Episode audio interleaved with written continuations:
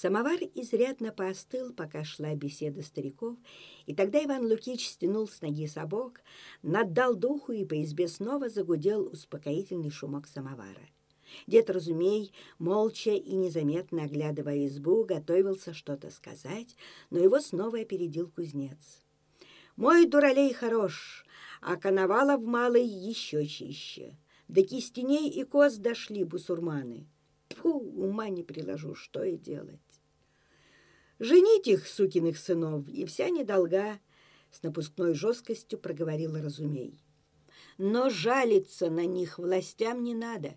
В тюрьму упекут ребят за милую душу», — предусмотрительно предупредил на всякий случай мудрый Разумей. Иван Лукич не ожидал такого поворота в разговоре и, не найдя чем ответить, стал наливать кипяток в чашку гостя. «В шахту их, Разумей Авдеич, или на чугунку!» — подыскивая кару драчунам, вскричал кузнец, проливая чай на стол. «Тогда узнают Кузькину мать. Пускай на казенном поживут, спесь живо сойдет». Разумей степенно, с неуклюжей церемонией, принял чашку из рук хозяина и не торопился сказать, где лучше теперь – на угольных шахтах, на железной дороге или в сельской коммуне. Ребята, по его рассуждению, пока никуда не годились. Ни холостовать на чужбине, ни на женитьбу в родной деревне. Иван Лукич томился и ждал, что же все-таки скажет Разумей на его решимость угнать сына на шахту от греха подальше. Лесник налил в блюдце чаю, поправил бороду, широко раскрыл рот и, как в провальную пропасть, слил туда пахучую водицу. Крякнув, сказал совсем о другом. «А изба твоя, Иван, не по твоим рукам и умельству слажена». Разумей обернулся к стене и с видом знатока постучал костяным крюком пальца по выпертым от времени бревнам. «Осинка, матушка!» Глухая гниль дерева не отдала звука. Иван Лукич оторопело глядел на гостя и не догадывался, к чему он клонит. Изба и впрямь была стара и слаба, и его забил стыд за бедность и убогость своего жилища. «Зимой-то, небось, ни тепла, ни свету?» — гнул свое Разумей, расстравляя потихоньку душу совестливого Ивана Лукича. «Два оконца и всего-то». Он дотянулся рукой до оконного переплета и тюкнул тем же пальцем в крестовину. Немазанные стекла дзинкнули обрывчатым мотивчиком, словно тоже пожаловались на судьбу. «Ну ладно, для вас с Николкой по окошку имеется. Есть во что на белый свет глянуть. А приди в дом третья душа, темный каземат ей тут устроится. Факт?»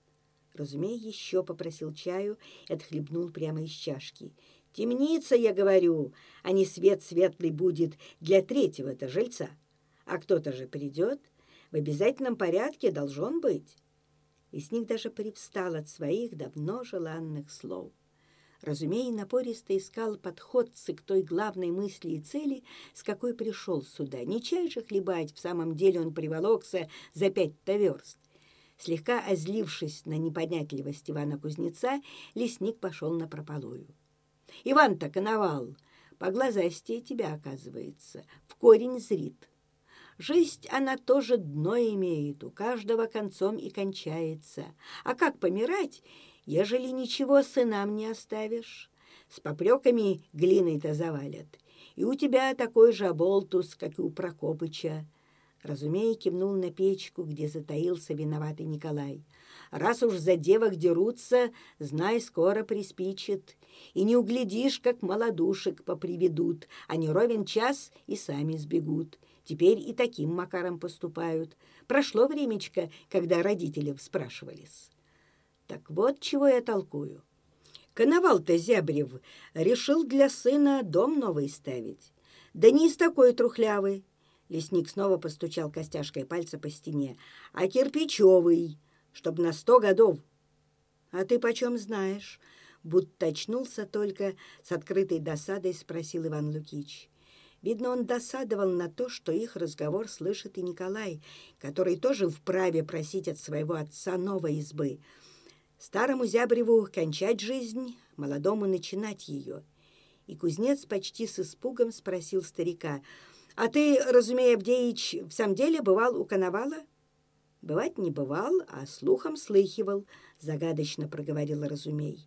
Он точно почувствовал, что взял уже на мушку Ивана Лукича, и теперь было главным не промахнуться. Он выжидающе примолк, уткнувшись губами в чашку с чаем. Нет, не слухом слыхивал лукавый Разумей. Он давно уже побывал у Коновала Зябрева. И не раз, и не с первого разговора подбил он расчетливого Ивана Прокопыча на постройку кирпичевой избы для сына. В первый раз Авдеич завернул вроде бы ненароком показать глаза своей кобылы. Слезой изошлась животина. Гнильца завелась в уголках изрядно постаревших глаз. Иван Прокопыч обрадовался поклону гордого Разумея. С лекарской церемонией он обихожил кобыльи глаза борной кислотой. Но вместо того, чтобы дать с собой впрок пузырек другой целебной водицы, велел приводить лошадь еще трижды. Лошадь лечилась, а Коновал с лесником гоняли чаи да разговоры вели. Тогда-то и научил Разумей Зябрева житейской мудрости. «Помирать помирай, а хлеб сей». Это значило «дом для сына строй». Старик с открытым упрямством похваливал жениха. «Зимок твой, пригожий парень, мозгой в отца, силы не занимать и красоту не прятать. Оно, конечно, и Кузнецова, сынок, неплох, вешек-то». Не без умысла намекал Разумей и на другого жениха, разжигая у Прокопыча горделивую отцовскую ревность. «Да ветру в башке многовато. Твоему Зимку, Прокопыч, наверняка Бог пошлет хорошую невесту», многозначительно пророчил Разумей. Однако ж при всех разговорах с Коновалом старый лишак, так иногда прозывали Разумея, ни слова не обронила своей внучке. Но и так все было ясно всей деревне, зачем зачастил он к Коновалу, да и к кузнецу тоже. Лесник и по-стариковски, и по родству пестовал любимую Клавушку щедро и с превеликой жалостью, страстно заботился о ее будущей судьбе. Без отца и приспятившей с ума матери несладко жилось Клаве. От нужды и сиротства, как мог, спасал ее дед.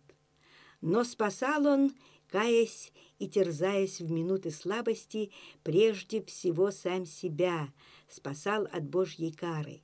Велик его грех перед сыном, значит, и перед внучкой.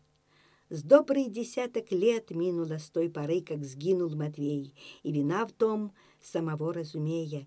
Это он проклял сына и согнал со двора с чудовищной жестокостью.